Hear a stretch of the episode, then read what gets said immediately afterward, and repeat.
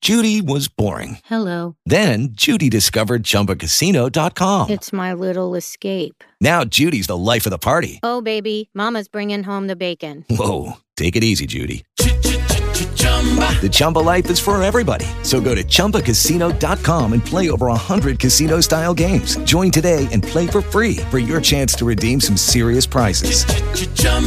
ChumbaCasino.com.